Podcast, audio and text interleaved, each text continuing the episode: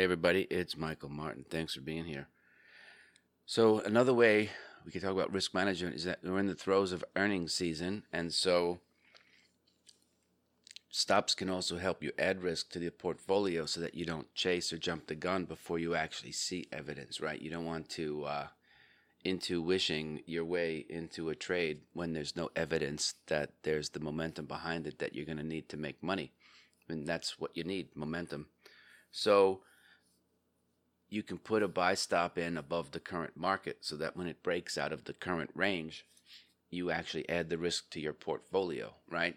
What you don't want to do is find yourself in some kind of big ass trading range, buying on the low end of the range, thinking that you're being clever, only have it bounce at the other and have it come back, right? Because what you probably don't have is a plan to sell it at the upper part of the range. Two, when you buy it at the low end of the range, you're a lot closer to support. And I've seen more times than not where it trades through the support and goes lower. And again, if you don't have a plan ahead of time, this is how you end up losing a lot of money. So you have to work these scenarios out long in advance. Like, think of yourself as a map builder. And the charts are actually going to help you build the map. That's not the map itself, right? Because you have to add in the human component and you're the weakest link of your trading, right? So you can't just say, well, here's the terrain, because the map doesn't tell you how you're going to behave, right? An extreme example would be climbing Mount Everest. There's a lot going on there. One, it's super cold. Two, the air is thinner. Okay? Uh, and that's before the wind kicks in and storms and all that kind of stuff.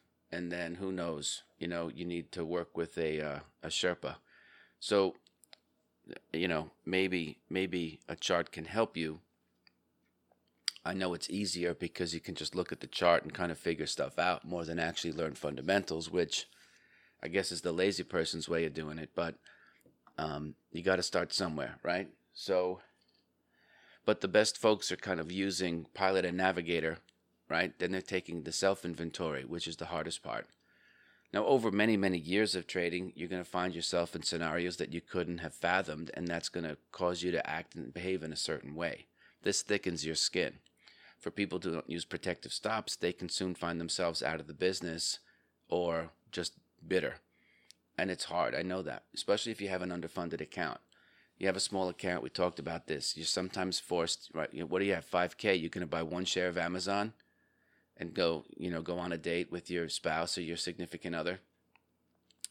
As opposed to saying, I bought 50,000 shares of this two cent hunk of shit in my portfolio, dude, I'm trading size, right? Because that's how it, that's the mentality, right? So that's a person who, who, who might develop really, really bad habits um, and put all their money in one stock because it otherwise makes them feel like a, like a girly man. So but again, you have to start somewhere. Most of the folks listening to this show aren't trying to do that. So, you know, more power to you if you're trying to make it. You know, it's hard enough. But I guess the point is, is that stops become your tool. It's like uh, your hammer and your saw and your screwdrivers, right? Your stops become your tools for trading. It's not the hardware, right? Your your whatever your Alienware, whatever the fastest clock speed chip is, and the refresh rates on your monitors. That just helps you see data in different ways. The tools that you have aren't the screens, it's your stop orders, right? So I think a lot of folks get it wrong because they don't spend this philosophical time thinking about their own behavior, right? So you can make the charts look any way you want. You can have multiple time frames. You can have a news feed over here. Well, that's great. But again, if you don't know how to shoot the damn gun, you know, you're kind of flying blind with a lot of great technology. It's like giving a 16 year old kid a Rolls Royce. Um, when he turned 16, who would do that? What kind of idiot would do that, right? So when you look at putting stops in above the marketplace, you say to yourself, I'm going to pay a higher price, but at least I know we've broken out of this range and the trend can head higher. Two, if the market does move super sharp like that, oftentimes what can happen, and this is the this happens a lot. It happens a lot more than people realize because they might not be doing it, they might not witness it, they might not experience it. So, say you have a stock that's trading 2025. Um, I think there's a good example of this. Uh, is it maybe Snap, right? That might take a look at Snap. So, Snap breaks out. I'm not in it, right? Right now. You see the thing smash up. You have no idea what the upper boundary can be, especially if you're trading to historic highs, right? It's clear blue sky above the name, right? There's no support and resistance, nothing that's going to get run into, you know, that could put downward pressure, right?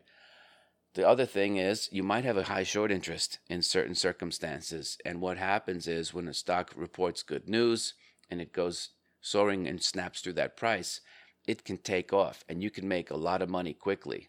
By having your stop in the market ahead of time, you're going to get filled on a trade that you don't even know why the hell the thing moved, but you're in it. And now you could be up, you know, five, and you could be up 25% on the position in a matter of minutes, where everyone else is still looking to try to figure it out. Then what happens? All the news gets shared through social media. So then all those penguins start following the name. They start buying in. And the shorts, who are now bleeding out their eyes and any of the orifice on their body, have to come into cover.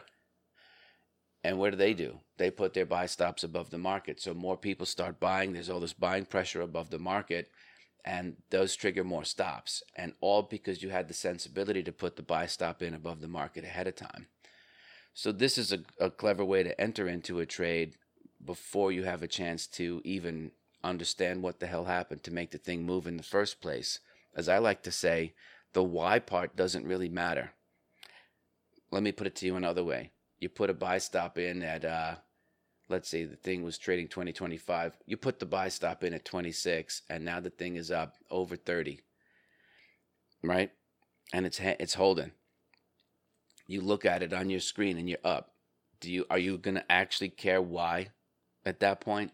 Are you just gonna be like, man, I'm glad I was rewarded for really super smart behavior and pretty clever behavior, right? But so folks want to overthink stuff and they're not so sure, and I don't know why it would go there.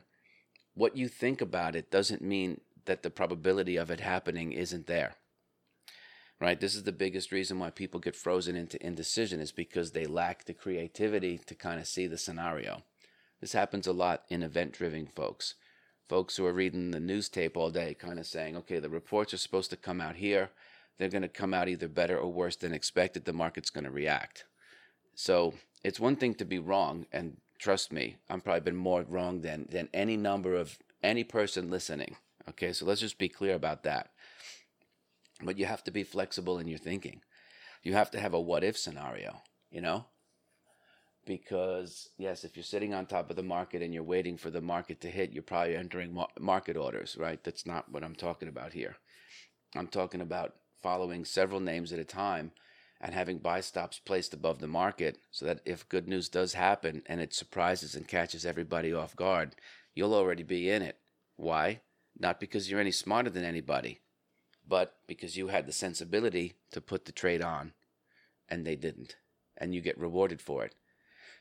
Now those orders are free. You don't have to pay for them. If the price never trades at or through the stop price, it gets canceled. You have to re enter it the next day. So there's no real risk. The thing has to trade there.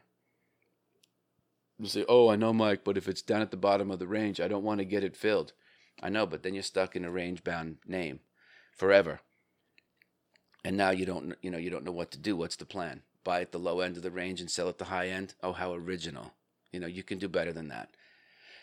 All right. Anyway, that's one of, another tactic for using stops that can help you make money and not get into names before they're necessarily ripe and uh, manage your risk because at that point you'll be in cash and you won't have to worry about carrying dead wood in your portfolio.